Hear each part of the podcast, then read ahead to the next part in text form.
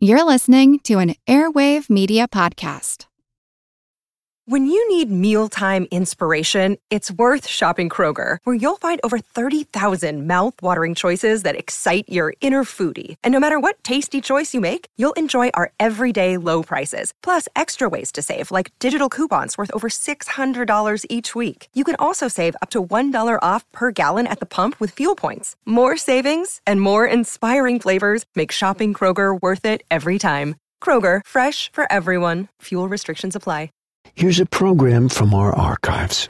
It's tornado season throughout the south central United States, and scientists are trying to find ways to predict tornadoes early enough to give people sufficient time to take cover.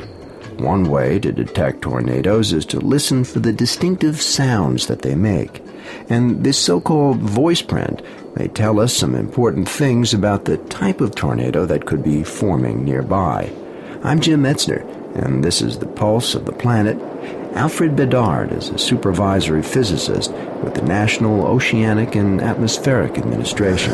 Okay, there are several types of sounds, and people uh, traditionally have spoken of a roaring of a freight train and that's often a description that people use. And that's an audible, very strong sound. It could result from the tornado interacting with the ground itself. It could result from the sound of the wind rushing by obstacles, trees, and buildings, and cars, and everything in its path. And all of these sounds combined to give a very loud, screeching, audible roar the sounds that we're studying are subaudible. You can't hear them.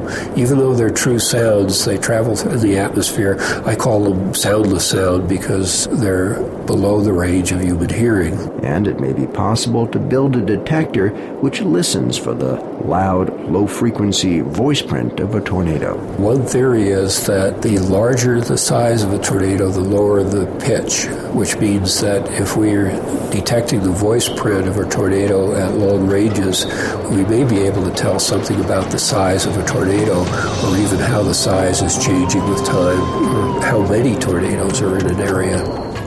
This archival program is part of our 30th anniversary celebration. If you want to hear more, check out our podcast.